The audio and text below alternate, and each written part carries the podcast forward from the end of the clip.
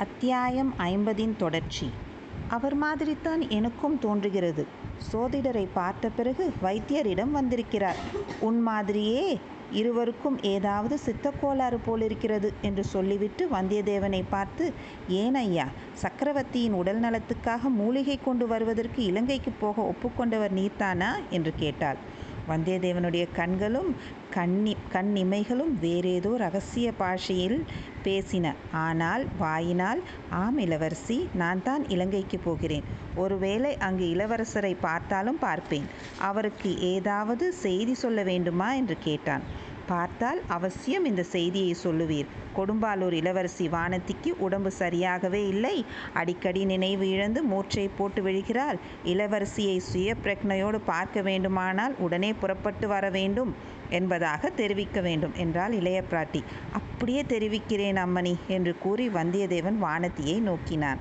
குந்தவையின் வார்த்தைகளை கேட்டதும் உண்டான நாணத்தினால் வானத்தியின் இனிய முகம் இன்னும் பன்மடங்கு அழகு பெற்று பொழிந்தது. பொங்கி வந்த நாணத்தையும் கூச்சத்தையும் சமாளித்து கொண்டு வானத்தை தட்டு தடுமாறி ஐயா அப்படி ஒன்றும் தாங்கள் சொல்லிவிட வேண்டாம். ரொம்பவும் தங்களை கேட்டுக்கொள்கிறேன். கொடும்பாலூர் வானத்தி இளைய பிராட்டியின் போஷணையில் தினம் நாலு வேளை உண்டு உடுத்து சுகமாக இருப்பதாக தெரியப்படுத்துங்கள் என்றாள். அப்படியே தெரிவித்து விடுகிறேன் அம்மணி என்றான் வந்தியத்தேவன். அழகாயிருக்கிறது. நான் கூறியதையும் அப்படியே தெரிவிக்கிறேன் என்றீர். இவள் சொன்னதையும் அப்படியே தெரிவிக்கிறேன் என்று ஒப்புக்கொள்கிறீரே. இரண்டில் ஏதாவது ஒன்றுதானே உண்மையாக இருக்க முடியும்? அதனால் என்ன அம்மதி அம்மணி வானதி கூறியதையும் பிரதி வாதி கூறியதையும் பிரதிவாதி சொன்னதையும் அப்படி அப்படியே நான் சொல்லிவிடுகிறேன். எது உண்மை எது இல்லை என்பதை இளவரசரே நீதிபதியாக இருந்து தீர்மானித்து கொள்ளட்டும் என்று சொன்னான் வந்தியத்தேவன். ஆனால் ஒருவர் சொன்னதை இன்னொருவர் சொன்னதாக மட்டும் மாற்றி சொல்லிவிட வேண்டாம். உமக்கு புண்ணியம் உண்டு என்றாள் வானதி. குந்தவை இந்த பேச்சை அத்துடன் நிறுத்த விரும்பி வைத்தியரே அரண்மனை திருமந்திர அதிகாரியிடமிருந்து இவர்களுக்கு கொடுத்து அனுப்ப ஓலை கிடைத்ததா என்று கேட்டாள். கிடைத்தது தாயே. சக்கரவர்த்திக்கு வைத்தியம் செய்வதற்காக இவர்கள் மூலிகை கண்டு கொண்டு வரப்போவதால் வழியிலுள்ள அரசாங்க அதிகாரிகள் எல்லோரும் இவர்கள் கோரும் உதவியை செய்ய வேண்டும் என்று பொதுவாக ஒரு ஓலையை கோடிக்கரை கலங்கரை விளக்க காவலருக்கு தனியாக ஒரு ஓலையை ஓலையும் கிடைத்தன.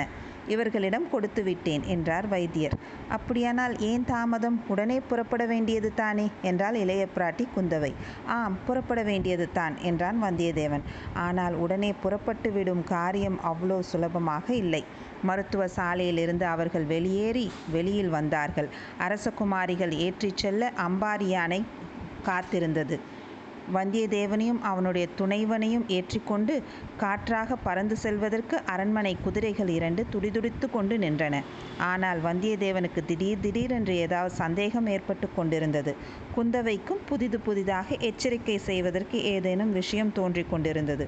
போகும் வழியில் அவர்களுக்கு ஏற்படக்கூடிய அபாயங்களை பற்றி குந்தவை முக்கியமாக எச்சரிக்கை செய்தாள். அரசகுமாரிகள் அம்பாரி யானை மீது ஏறிக்கொண்டார்கள் பிறகு வந்தியத்தேவனும் அவனுடைய துணைவனும் குதிரைகள் மீது ஏறினார்கள். யானை புறப்படுகிற வழியாக தோன்றவில்லை. நெடுந்தூர பிரயாணம் போகிறவர்கள்தான் முதலில் புறப்பட வேண்டும் என்று குந்தவை குறிப்பினால் தெரியப்படுத்தினாள். வந்தியத்தேவன் மனமின்றி தயக்கத்துடன் குதிரையை திருப்பினான். இன்னும் ஒருமுறை ஆவல் ததும்பிய கண்களுடன் இளவரசியை திரும்பி பார்த்தான். பிறகு குதிரையின் பேரில் கோபம் கொண்டவன் போல் சுளீர் என்று ஒரு அடி கொடுத்தான். ரோசம் மிகுந்த அக்குதிரை நாலு கால் பாய்ச்சலில் பீத்து கொண்டு சென்றது. அவனை தொடர்ந்து போவதற்கு வைத்தியரின் புதல்வன் திணற வேண்டியிருந்தது. யானை திரும்பிச் செல்லத் தொடங்கிய பிறகு குந்தவை சிந்தனையில் ஆழ்ந்தாள். இந்த மனம்தான் என்ன விசித்திரமான இயல்பை உடையது. மன்னாதி மன்னர்களையும் வீராதி வீரர்களையும் நிராகரித்த இந்த மனம் வழிப்போக்கனாக வந்த இவ்வாலிபனிடம் ஏன் இவ்வளவு சிரத்தை கொள்கிறது? இவன் ஏற்றுக்கொண்ட காரியத்தை வெற்றியுடன் முடித்துக்கொண்டு பத்திரமாய் திரும்ப வேண்டும் என்று ஏன் இவ்வளவு கவலைப்படுகிறது? அக்கா என்ன யோசிக்கிறீர்கள்? என்று வானதியின் குரல் குந்தவையை இந்த உலகத்துக்கு கொண்டு வந்தது. ஒன்றுமில்லை வானதி அந்த வாலிபனுடைய அகம்பாவ சுபாவத்தை பற்றி யோசித்து கொண்டிருந்தேன். அவனிடம் என் தம்பிக்கு ஏன் செய்தி சொல்லி அனுப்பினோம் என்று இப்போது தோன்றுகிறது. ஆமக்கா அவன் ரொம்ப பொல்லாதவன் தான். பெரிய கொள்ளைக்காரன் என்று கூட சொல்ல தோன்றுகிறது. அது என்ன கொள்ளைக்காரன் என்று எதனால் சொல்கிறாய்? சாதாரண கொள்ளைக்காரர்கள் பொன் வெள்ளி முதலிய பயனற்ற பொருள்களை கொள்ளையடிப்பார்கள். இந்த வாலிபன் சோழவள நாட்டின் குலதெய்வத்தையே கொள்ளையடித்து கொண்டு போய்விடுவான் என்று எனக்கு பயமாயிருக்கிறது. தாங்கள் அதற்கு இடம் கொடுக்க மாட்டீர்கள் அல்லவா? என்று வானதி கூறினாள். அடிக்கல்லி உன்னை உன்னைப் போல் என்னையும் நினைத்து விட்டாயா? அப்படியெல்லாம் ஒரு நாளும் நடவாது என்றாள் குந்தவை. யானை திரும்பி சிறிது தூரம் சென்றபோது வீதியில் ஓரிடத்தில் பெண்கள் பலர் கூட்டம் கூடி நிற்பதை அரசிலங்குமரிகள் பார்த்தார்கள். யானையை நிறுத்தச் சொல்லிவிட்டு ஏன் கூட்டம் கூடி நிற்கிறீர்கள்? ஏதாவது சொல்ல வேண்டுமா? என்று இளைய பிராட்டி குந்தவை கேட்டாள். அந்த பெண்களில் ஒருத்தி முன்வந்து தாயே இலங்கையில் உள்ள எங்கள் புருஷர்களை பற்றி ஒரு செய்தியும் இல்லையே. அவர்களுக்கு இங்கிருந்து அரிசி அனுப்பக்கூடாதென்று தஞ்சாவூர்காரர்கள் தடுத்து விட்டார்களாமே. வயிற்றுக்கு சாப்பாடு இல்லாமல் எப்படி அம்மா அவர்கள் சண்டை போட முடியும் என்று கேட்டாள். அதற்காக நீங்கள் கவலைப்பட வேண்டாம். மாமல்லபுரம் துறைமுகத்திலிருந்து அவர்களுக்கு வேண்டிய தானியம் போய்க் கொண்டிருக்கிறது. தஞ்சாவூர்காரர்கள் என்ன செய்தாலும் உங்கள் இளவரசர் சும்மா விட்டு விடுவாரா சோழ நாட்டு மகாவீரர்கள் பட்டினி கிடக்கும்படி பார்த்து கொண்டிருந்து விடுவாரா? என்றாள் இளைய பிராட்டி. வேறொரு சந்தர்ப்பமாயிருந்தால் குந்தவை அங்கேயே இறங்கி அந்த பெண்களுக்கு மேலும் சமாதானம் சொல்லியிருப்பாள். இப்போது அவளுடைய மனம் வேறு விதமான சஞ்சலத்துக்கு உள்ளாகி இருந்தபடியால் தனிமையை விரும்பினாள். யானை அரண்மனையை நோக்கிச் சென்றது. அத்தியாயம் ஐம்பத்தி ஒன்று. மாமல்லபுரம். நேயர்கள் ஏற்கனவே நன்கு அறிந்துள்ள மாமல்லபுரத்துக்கு இப்போது அவர்களை அழைத்துச் செல்ல விரும்புகிறோம். மகேந்திர பல்லவரும் மாமல்லர் நரசிம்மரும் இத்துறைமுகப்பட்டினத்தை அற்புத சித்த வேலைகளின் மூலம் ஒரு சொப்பன புரியாக செய்த காலத்திற்கு பிறகு இப்போது முன்னூறு ஆண்டுகளுக்கு மேலேயே ஆகிவிட்டன.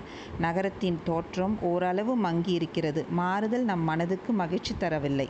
மாட மாளிகைகள் இடிந்து விழுந்து பாழடைந்து கிடக்கின்றன. வீதிகளிலும் துறைமுகத்திலும் முன்போல் அவ்வளவு ஜனக்கூட்டம் இல்லை வர்த்தக பெருக்கமும் அவ்வளவாக இல்லை. பெரிய பெரிய பண்டக சாலைகள் இல்லை.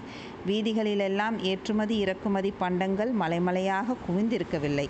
கடல் பூமிக்குள் புகுந்து ஆழமிகுந்த கால்வாயாக அமைந்து கப்பல்கள் வந்து பத்திரமாய் நிற்பதற்குரிய இயற்கை துறைமுகமாக இருந்ததை முன்னர் பார்த்தோம். இப்போது அந்த கால்வாயில் மணல் அடித்து அடித்து தூர்த்து போய் ஆழம் வெகுவாக குறைந்து போயிருக்கிறது. ஆழமற்ற அக்கடற் கடற்கழியில் சிறிய படகுகளும் ஓடகம் ஓடங்களும் தான் வரக்கூடும். நாவாய்களும் மரக்கலங்களும் சற்று தூரத்தில் கடலிலே தான் நிற்க வேண்டும். படகுகளில் வர்த்தக பொருள்களை ஏற்றிச் சென்று அந்த மரக்கலங்களில் சேர்ப்பிக்க வேண்டும். மேலே கூறிய இடைக்காலத்தில் மாமல்லபுரம் சில புதிய சிற்ப சிற்பங்களையும் அடைந்திருந்ததை குறிப்பிட வேண்டும். முக்கியமாக கடற்கரையோரத்தில் விளங்கிய கற்கோயில் நம் கண்களையும் கருத்தையும் கவர்கின்றது. அது மகேந்திரன் மாமல்லன் காலத்தில் அமைக்கப்பட்ட குன்றுகளை குடைந்தெடுத்த கோவில்களைப் போன்றதன்று. குன்றுகளிலிருந்து கற்களை பெயர்த்து கொண்டு வந்து கட்டப்பட்ட கோயில் அமைப்பின் அழகு என்னவென்று சொல்வது? இதை தவிர நகரத்தின் நடுவே மூவுலகும் அளந்த பெருமான் சயனித்திருக்கும் விண்ணகர கோயில் ஒன்றும் காட்சி அளிக்கிறது. அத்தியாயம் ஐம்பத் ஐம்பத்தி ஒன்றின் தொடர்ச்சி. சைவத்தையும் வைஷ்ணவத்தையும் இரு கண்களைப் போல எண்ணி போற்றி வளர்த்த பரமேஸ்வர பல்லவன் திருப்பணி செய்த விண்ணகரம் அது. திருமங்கை ஆழ்வார் இந்த கோயிலுக்கு வந்து தலசயன பெருமாளை தரிசித்து பக்தி வெள்ளம் பெருக்கெடுத்து ஓடும் பக்தி வெள்ளம் பெருக்கெடுத்து ஓடும் தமிழ் பாடல்களை பாடியிருக்கிறார். அவருடைய காலத்தே கூட பல்லவ சாம்ராஜ்யம் பெருகி வளர்ந்த சிறப்புடன் விளங்கியது என்பதையும் மாமல்லபுரம் செல்வம் கொழிக்கும் துறைமுகமாக விளங்கியது. திருமங்கை ஆழ்வாரின் காலத்துக்கு பிற்பட்ட நூற்றாண்டு காலத்தில் பல்லவ சாம்ராஜ்ய சூரியன் அஸ்தமித்து விட்டது. கல்வியில் இணையில்லாத காஞ்சி மாநகரில் சிறப்பும் குறைந்துவிட்டது கலங்கள் இயங்கும் கடல் மல்லையின் வர்த்தக வளமும் குன்றி வந்தது. ஆனால் தமிழகத்துக்கு அழியா புகழ் அளிப்பதற்கென்று அமைந்த அந்த அமர நகரத்தின் அற்புத சிற்ப கலைஞர்களுக்கு மட்டும் எந்தவித குறைவும் நேரவில்லை. பாறை சுவர்களில் செதுக்கப்பட்ட சித்திர விசித்திரமான சிற்பங்களும் குன்றுகளை குடைந்து எடுத்து அமை அமைத்த காலத்தில் விளங்கியது போலவே இன்றைக்கும் புத்தம் புதியனவாக விளங்கின. பண்டங்களை ஏற்றுமதி செய்வதற்காக வந்த வர்த்தகர்களின் கூட்டத்தை காட்டிலும் சிற்பச் செல்வங்களை கண்டுகளித்து போவதற்காக வந்த ஜனக்கூட்டம் அதிகமாயிருந்தது. மாமல்லபுரத்து வீதிகளின் வழியாக இரட்டை குதிரைகள் பூட்டிய அழகிய விமான ரதம் ஒன்று சென்றது. குதிரைகளின் அலங்காரங்களும் ரதத்தின் வேலைப்பாடுகளும் பொன் தகடு வேய்ந்த மாலை வெயிலில் மற்றொரு சூரியனைப் போல் பிரகாசித்த ரதத்தின் மேல் விதானமும் அதில் இருந்தவர்கள் அரச குலத்தினராயிருக்க வேண்டும் என்பதை உணர்த்தின. ஆம் அந்த பொன் ரதத்தின் விசாலமான உட்புறத்தில் அரச குலத்தினர் மூவர் அமர்ந்திருந்தார்கள்.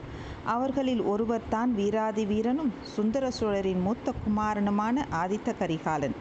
மிக இளம் பிராயத்திலேயே இவன் போர்க்களத்துக்கு சென்று செயற்கரும் வீரச் செயல்கள் புரிந்தான்.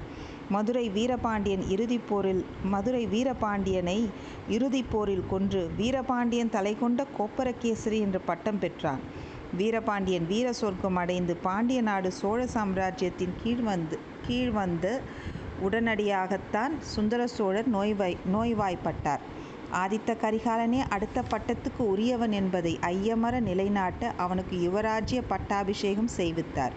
அது முதல் கல்வெட்டுகளில் தன் பெயரை பொறித்து சாசனம் அளிக்கும் உரிமையும் ஆதித்த கரிகாலன் பெற்றான்.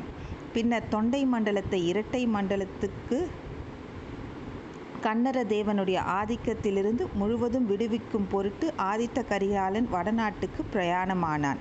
அங்கேயும் பல போர்க்களங்களில் செயற்கரும் செயற்கரும் வீரச் செயல்களை புரிந்தான்.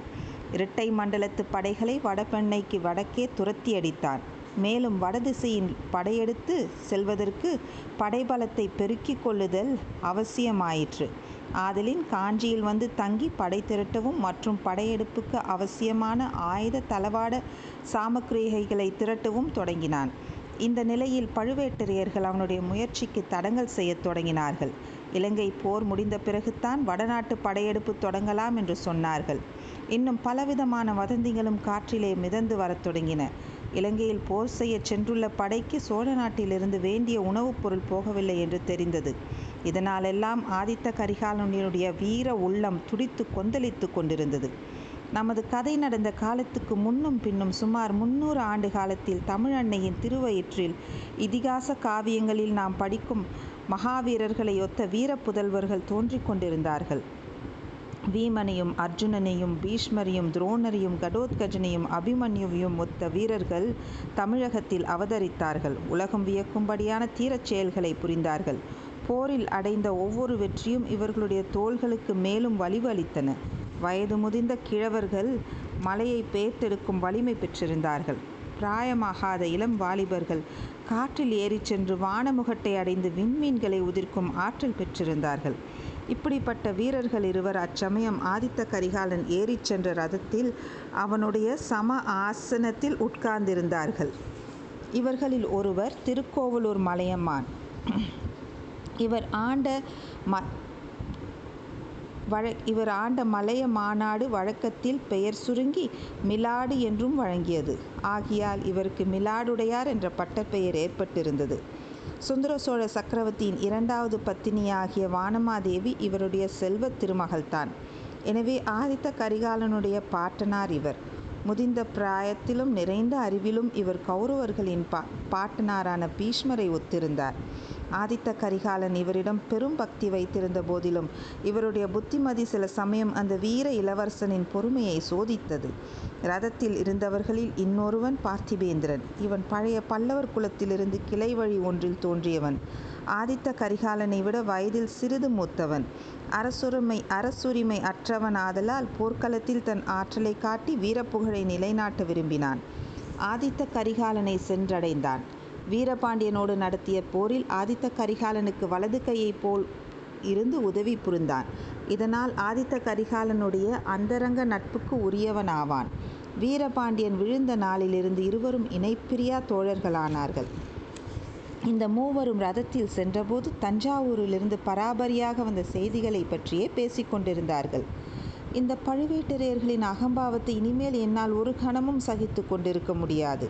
நாளுக்கு நாள் அவர்கள் வம்பு வரம்பு கடந்து போகிறார்கள். நான் அனுப்பிய தூதன் பேரில் ஒற்றன் என்று குற்றம் சுமத்துவதற்கு இவர்களுக்கு என்ன உரிமை? இதையெல்லாம் நான் எப்படி பொறுக்க முடியும்? என் உரையிலுள்ள வாள் அவமானத்தினால் குன்று போயிருக்கிறது. நீங்களோ பொறுமை உபதேசம் செய்கிறீர்கள் என்றான் ஆதித்த கரிகாலன். பொறுமை உபதேசம் நான் செய்யவில்லை. ஆனால் இந்த மாதிரி முக்கியமான காரியத்துக்கு வந்தியத்தேவனை அனுப்ப வேண்டாம் என்று மட்டும் அப்போதே சொன்னேன். அந்த பதட்டக்காரன் காரியத்தை கெடுத்து விடுவான் என்று எனக்கு தெரியும். வாளை வீசவும் வேலை எரியவும் மட்டும் தெரிந்திருந்தால் போதுமா? ராஜகாரியமாக தூது செல்கிறவனுக்கு புத்தி கூர்மை இருக்க வேண்டும் என்று கூறினான் பார்த்திவேந்திரன். இளவரசன் கரிகாலன் வந்தியத்தேவனிடம் தேவனிடம் காட்டிய அபிமானம் பார்த்திபேந்திரனுக்கு பிடிப்பதில்லை. எப்போதும் அவனை பற்றி ஏதாவது குறை சொல்லி கொண்டிருப்பான். அவன் செய்யும் எந்த காரியத்திலும் குற்றம் கண்டுபிடிப்பான். ஆகையால் இந்த சந்தர்ப்பத்திலும் அவ்வாறு குற்றம் சொன்னான். ஆரம்பித்து விட்டாயா? உன் கதையை வந்தியத்தேவன் பெயரில் ஏதாவது சொல்லி கொண்டிராவிட்டால் உனக்கு பொழுது போகாது. அவனுக்கு புத்தி கூர்மை இல்லாவிட்டால் வேறு யாருக்கு இருக்கிறது? எந்த விதத்திலாவது எப்படியாவது சக்கரவர்த்தியிடம் நேரில் ஓலையை கொடுத்துவிட வேண்டும் என்று நான் இட்ட கட்டளையை அவன் நிறைவேற்றிவிட்டான். அதனால் பழுவேட்டரையர்கள் கோபம் கொண்டிருக்கிறார்கள். இதில் வந்தியத்தேவனின் தவறு என்ன? என்று ஆதித்த கரிகாலன் கேட்டான். தாங்கள் சொல்லி அனுப்பிய காரியத்தோடு அவன் நின்றிருக்க மாட்டான். வேறு வேண்டாத காரியங்களிலும் தலையிட்டிருப்பான் என்றான் பார்த்திபேந்திரன். அத்தியாயம் ஐம்பத்தொன்றின் தொடர்ச்சி. நீ சற்று சும்மா இரு தாத்தா. ஏன் இப்படி மௌனமாயிருக்கிறீர்கள்? தங்களுடைய கருத்து என்ன? ஒரு பெரும் படை திரட்டி கொண்டு சென்று தஞ்சாவூரிலிருந்து சக்கரவர்த்தியை மீட்டு காஞ்சிக்கு அழைத்து வந்து விட்டால் என்ன? எத்தனை நாள் சக்கரவர்த்தியை பழுவேட்டரையர்கள் சிறையில் வைத்திருப்பது போல் வைத்திருப்பதை நாம் பார்த்து கொண்டிருப்பது? எத்தனை நாள் பழுவேட்டரையர்களுக்கு பயந்து காலம் கழிப்பது? என்று பொங்கினான் ஆதித்த கரிகாலன். தன் வாழ்நாளில் அறுபத்தாறு போர்க்களங்களைக் கண்டு அனுபவம் பெற்றவரான திருக்கோவலூர் மலையமான் மிலாடுடையார் மறுமொழி சொல்வதற்காக தொண்டையை கனைத்து கொண்டார். இதற்குள் எதிரே கடல் அலைகள் தெரியாம தெரியவும் முதலில் இந்த ரதத்திலிருந்து இறங்குவோம். தம்பி வழக்கமான இடத்தில் போய் உட்கார்ந்து பேசுவோம். எனக்கு வயது ஆகிவிட்டதல்லவா? ஓடுகிற ரதத்தில் பேசுவது எளிதாக இல்லை என்றார். அத்தியாயம் ஐம்பத்தி ரெண்டு கிழவன் கல்யாணம். மாமல்லபுரத்து கடற்கரையில் சிறிய சிறிய கற்பாறைகள் பல உண்டு. சில சமயம் கடல் பொங்கி வந்த அப்பாறைகளின் மீது அலைகள் மோதிக்கொண்டிருக்கும். சில சமயம் கடல் பின்வாங்கி சென்று அப்பாறைகள் உலருவதற்கு அவகாசம் அளிக்கும். அவற்றில் ஒரு சிறிய பாறை எனும் மாமல்லபுரத்து மகா சிற்பிகள் சும்மா விட்டுவிடவில்லை. அந்தந்த பாறைக்கு தகுந்தபடி பெரிதாகவும் சிறிதாகவும் காட்சிகளை கற்பனை செய்து அழியா சிற்ப உருவங்களை அமைத்து வைத்தார்கள். அவ்விதம் சிறிய பாறைகள் இரண்டு எதிரெதிராக அமைந்திருந்த இடத்தை ஆதித்த கரிகாலனும் மற்ற இருவரும் அணுகினார்கள். ரதத்திலிருந்து இறங்கி சென்றார்கள். இரண்டு பாறைகளையும் இரண்டு சிம்மாசனங்களாக கருதி கரிகாலனும் மலையமானும் அமர்ந்தார்கள். பார்த்திவேந்திரன் அவர்களுக்கு சற்று அப்பால் நின்றான். அடிக்கடி அலைகள் வந்து அவர்களுடைய அடிக்கடி அலைகள் வந்து அவர்களுடைய முழங்கால் வரையில் நனைத்து கொண்டிருந்தன. அலைகள் பாறைகளில் மோதியபோது எழுந்த திவலைகள் சில சமயம் அவர்கள் மீது முத்து மழையாக பொழிந்து கொண்டிருந்தன. சற்று தூரத்தில் படகுகள் வரிசை வரிசையாக பல்வகை பண்டங்களை சுமந்து கொண்டு கடலை கிழித்து கொண்டு சென்றன. அப்பண்டங்களை படகிலிருந்து இறக்கி பாய்மரம் விரித்து நின்ற பெரிய மரக்கலங்களில் ஏற்றி கொண்டிருந்தார்கள். இரட்டை மண்டல படையெடுப்புக்காக சேகரித்து வைத்த பண்டங்களெல்லாம் இலங்கைக்கு போக வேண்டியிருப்பதை நினைத்தால் என் நெஞ்சம் கொதிக்கிறது என்றான் பார்த்திவேந்திரன். பின்னே என்ன செய்கிறது? சோழ நாட்டின் பொறுக்கி எடுத்த வீரர் படைகள் இலங்கையில் இருக்கின்றன. அவர்கள் போர்க்களங்களில் வெற்றி மேல் வெற்றி அடைந்து வருகிறார்கள். ஆயிரம் வருஷமாக இலங்கை அரசர்கள் வீற்றிருந்து அரசு புரிந்த அனுராதபுரத்தை கைப்பற்றி ஜெயக்கொடி நாட்டியிருக்கிறார்கள். அப்படிப்பட்ட வீரர்கள் பட்டினி கிடந்து சாகும்படி விட்டுவிடுவதா என்றான் ஆதித்த கரிகாலன். அப்படி விட வேண்டும் என்று யார் சொன்னார்கள்? உணவு பண்டங்கள் அனுப்ப வேண்டியது தான் ஆனால் சோழ நாட்டிலிருந்து நாகைப்பட்டின துறைமுகத்தில் ஏர் ஏறி போக வேண்டும் அல்லது பாண்டிய நாட்டிலிருந்து சேதுக்கரையில் ஏற்றி அனுப்ப வேண்டும். இந்த வறண்ட தொண்டை மண்டலத்திலிருந்து போக வேண்டிய அவசியம் என்ன? அதிலும் நாம் வடக்கே படையெடுத்து செல்வதற்கு இதனால் தடை ஏற்படுமே என்பதை எண்ணிச் சொன்னேன் என்றான் பார்த்திவேந்திரன். அதை நினைத்தால் எனக்கும் உள்ளம் கொதிக்கத்தான் கொதிக்கிறது. அந்த பாவி பழுவேட்டரையர்களின் நோக்கம் என்னத்தான் என்று தெரியவில்லை. எத்தனை நாள் இதையெல்லாம் சகித்து கொண்டிருப்பது? தாத்தா ஏன் இன்னும் பேசாமல் வாயை மூடிக்கொண்டிருக்கிறீர்கள் ஏதாவது வாயை திறந்து சொல்லுங்கள் என்றான் கரிகாலன். குழந்தாய் இந்த கடல் அலைகள் ஓயாமல் ஓவென்று சத்தமிடுகின்றன. கடல் அலைகளோடு போட்டி போட்டுக்கொண்டு உன் தோழன் பார்த்திபேந்திரனும் கூச்சலிடுகிறான்.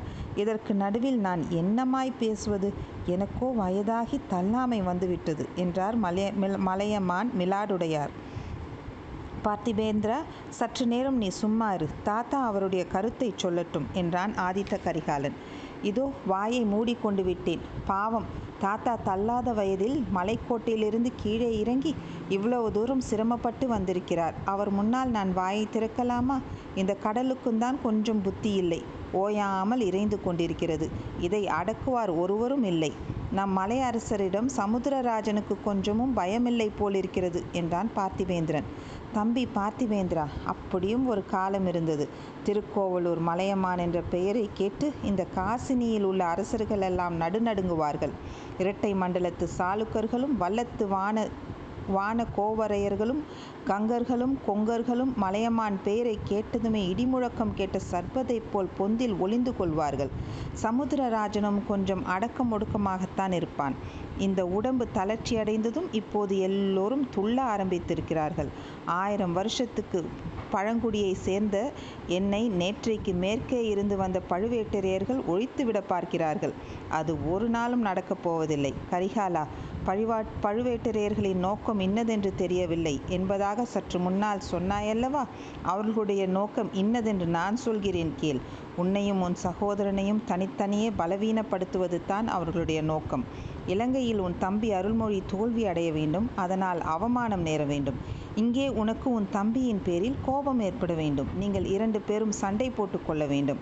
அதை பார்த்து இந்த கிழவன் வேதனைப்பட வேண்டும். இது தான் அவர்களுடைய அந்தரங்க நோக்கம் என்று மிலாடுடையார் ஆத்திரத்துடன் சொல்லி வருகையில் கரிகாலன் குறுக்கிட்டான்.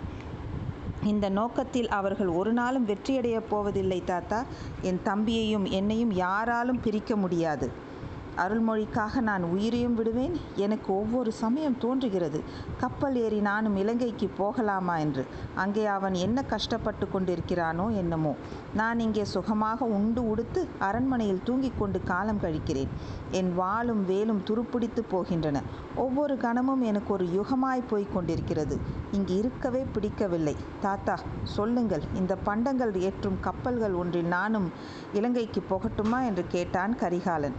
அரசே அருமையான யோசனை. பல நாளாக நான் நினைத்து கொண்டிருந்ததை தாங்களும் சொல்கிறீர்கள். புறப்படலாம் வாருங்கள். இதற்கு தாத்தாவை யோசனை கேட்பதில் பயனில்லை. இவரை கேட்டால் வேண்டாம் பொறு என்றுதான் புத்திமதி சொல்வார். நாளைக்கே நாம் புறப்படலாம். தொண்டை மண்டல படையில் பாதியை அழைத்து கொண்டு போகலாம். இலங்கை யுத்தத்தை ஒரு வழியாக முடித்துக்கொண்டு நேரே நாகப்பட்டினத்தில் வந்து இறங்கலாம். இறங்கி தஞ்சாவூருக்கு சென்று அந்த பழுவேட்டரையர்களை ஒரு கை பார்த்து விடலாம் என்று பார்த்திவேந்திரன் பொறிந்து கொட்டினான். கரிகாலா பார்த்தாயா நான் முதலிலேயே என்ன சொன்னேன்? இவன் வாயை மூடிக்கொண்டிருந்தால் தான் நான் பேசுவேன் என்று சொல்லவில்லையா? இதோ வாயை மூடிக்கொள்கிறேன் தாத்தா. நீங்கள் சொல்வதையெல்லாம் சொல்லி முடியுங்கள் என்று பார்த்திவேந்திரன் வாயை கையினால் பொத்தி கொண்டான். கரிகாலா நீ வீராதி வீரன். உன்னை போன்ற பராக்கிரமசாலி இந்த வீர தமிழகத்திலே கூட அதிகம் பேர் பிறந்ததில்லை. என்னுடைய எண்பது பிராயத்துக்குள் நானும் எத்தனையோ பெரிய யுத்த கலங்களை பார்த்திருக்கிறேன். ஆனால் எதிரிகளின் கூட்டத்தில் தன்னந்தனியே புகுந்து சென்று உன்னை போல் சண்டையிட்ட இன்னொரு வீரனை பார்த்ததில்லை. சேவூர் பெரும்போர் நடந்தபோது உனக்கு பிராயம் பதினாறு கூட ஆகவில்லை.